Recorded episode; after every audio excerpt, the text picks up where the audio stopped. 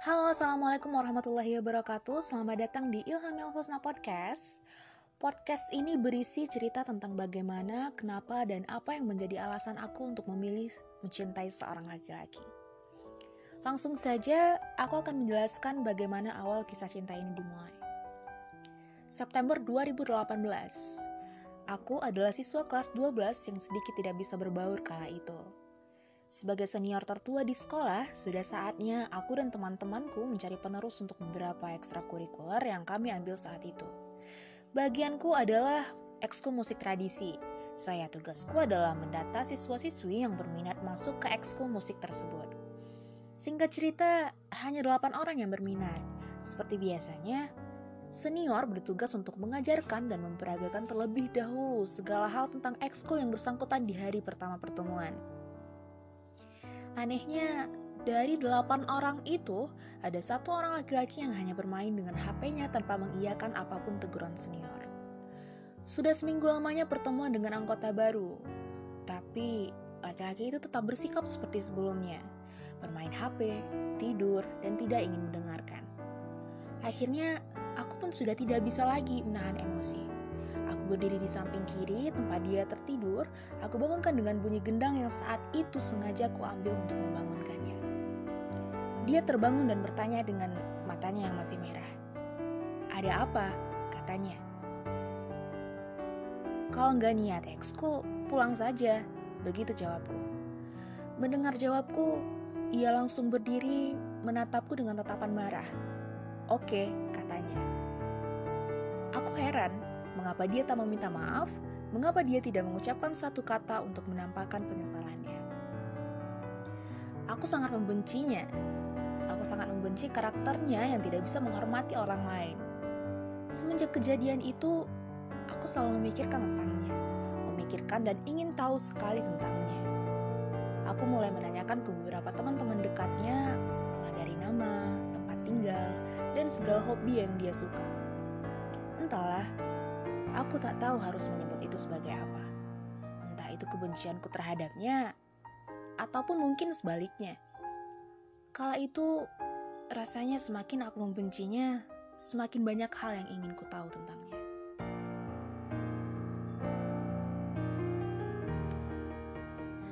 Oktober 2018 Singkat cerita, latihan dengan anggota baru pun sudah berjalan sebulan lamanya sudah mulai ada progres yang bisa disebut sebagai kemajuan.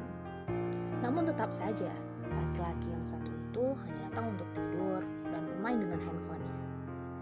Sudah lelah rasanya mulutku mengucapkan kalimat untuk melarangnya, namun itu tidak membuahkan hasil sedikit. Akhirnya, aku membiarkan dia bersikap apa pun yang dia mau. Aku sudah lelah menahannya untuk bersikap baik dan mengikuti latihan. Sepulang latihan dia menatapku dengan kesal, aku tidak mempedulikan tatapannya. Aku terus jalan menuju gerbang sekolah untuk menemui ibuku untuk pulang ke rumah. Sampainya aku di rumah, aku langsung makan siang, ganti pakaian, dan mengambil handphone untuk cek WhatsApp. Tiba-tiba ada nomor baru yang mengirim pesan ke WhatsAppku. Hai kak, katanya. Siapa? Jawabku. Ini saya kak, Jendra Wahyudi junior baru di ekskul musik tradisi, jawabnya. Aku kaget mengapa dia tiba-tiba memulai obrolan denganku di WhatsApp. Langsung saja kutanya apa maksudnya dia mengirim pesan kepadaku. Ingin minta maaf, jawabnya. Sebenarnya, aku sudah memaafkannya. Hanya saja hatiku mungkin masih sedikit kesal dengan perbuatannya. Keesokannya dia datang lagi untuk menghadiri exco. Namun anehnya, Sikapnya masih saja seperti sebelumnya, tidur dan bermain handphone. Aku merasakan perbedaan di dirinya. Dia yang kukenal di WhatsApp tidak sama dengan dirinya yang hadir di Exco. Karena itu, ada beberapa pertanyaan yang muncul di kepalaku yang, yang sama sekali tak bisa kujawab sendiri. Sepulang latihan, ketika aku ingin mengunci pintu ruang kesenian, dia berdiri di belakangku. Sontak aku kaget melihatnya. Boleh ku antar pulang? Katanya. Aku hanya terdiam, bingung melihat sikapnya yang tiba-tiba berubah menjadi baik.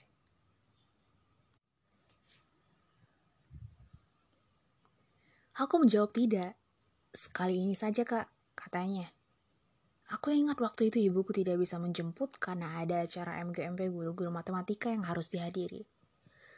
Dengan terpaksa, aku mengiyakan ajakannya. Momen yang paling awkward di hidupku adalah dibonceng pertama kali olehnya. Entah kenapa, aku yang biasanya sangat cerewet, tiba-tiba aku membisu tak bisa memulai obrolan dengannya. Di perjalanan, tiba-tiba saja hujan. Terpaksa kami berhenti di satu warung gorengan. Dia hanya diam, aku pun juga diam. Tak ada satu kata pun yang memulai obrolan. Akhirnya, aku memberanikan diri untuk menyapa Kenapa ingin mengantarku pulang? Tanyaku. Dia hanya menatapku dan tak menjawab pertanyaanku. Pikiranku kacau dan seakan-akan benci itu sudah berubah menjadi rasa lain yang aku pun tak tahu harus menyebutnya dengan apa. Seiring berjalannya waktu, aku dan dia semakin dekat. Semakin dekat sehingga dia pun sudah bisa tertawa denganku. Namun, pertanyaan-pertanyaanku masih belum terjawab mengapa sikap dan perilakunya di saat denganku dan di saat sekolah sangat berbeda. Aku masih canggung untuk menanyakannya. Kala itu, seperti biasanya dia mengantarku pulang. Namun kami duduk dulu untuk membeli es krim langganan kami. Di saat itu juga, katanya dia ingin menceritakan sesuatu. Aku iakan saja. Tebakanku, waktu itu mungkin dia hanya ingin menceritakan sesuatu yang biasa. Ternyata dia menceritakan kisah hidupnya kepadaku. Dia adalah seorang anak broken home. Ibu kandungnya meninggal ketika dia masih di bangku kelas 3 SMP. Mirisnya lagi, ayah kandungnya menikah lagi dengan adik kandung almarhumah mamanya. Sah memang di agama, namun tak etis untuk dipikirkan. Ia hidup dan makan ditanggung saudaranya yang waktu itu sudah memiliki pasangan hidup.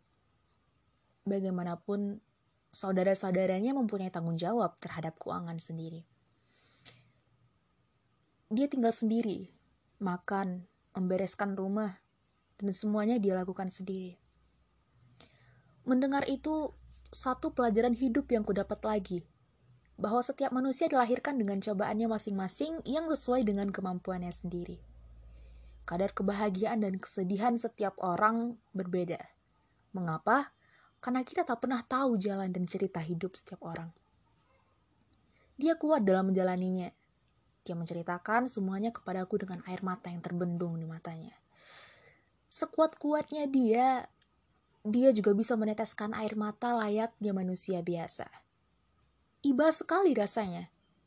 Selama itu aku selalu kurang bersyukur terhadap segala hal. Namun setelah mendengar cerita hidupnya, aku paham apa makna dari bersyukur sesungguhnya. Aku tak bisa berkomentar apa-apa kala itu. Aku pun juga tak bisa memberi saran karena aku tak tahu rasanya di posisi itu. Aku takut akan salah bicara. Ajaibnya dia, dia masih bisa mengajakku tertawa setelah dia menceritakan pahitnya hidupnya. Singkat cerita, semakin lama semakin dekat, dan aku pun rasanya sudah mulai merasakan jatuh cinta kepadanya. Aku jatuh cinta dengan baiknya dia, sikapnya, perlakuannya, dewasanya, dan semua hal yang ada dengannya. Rabu 23 Oktober 2018.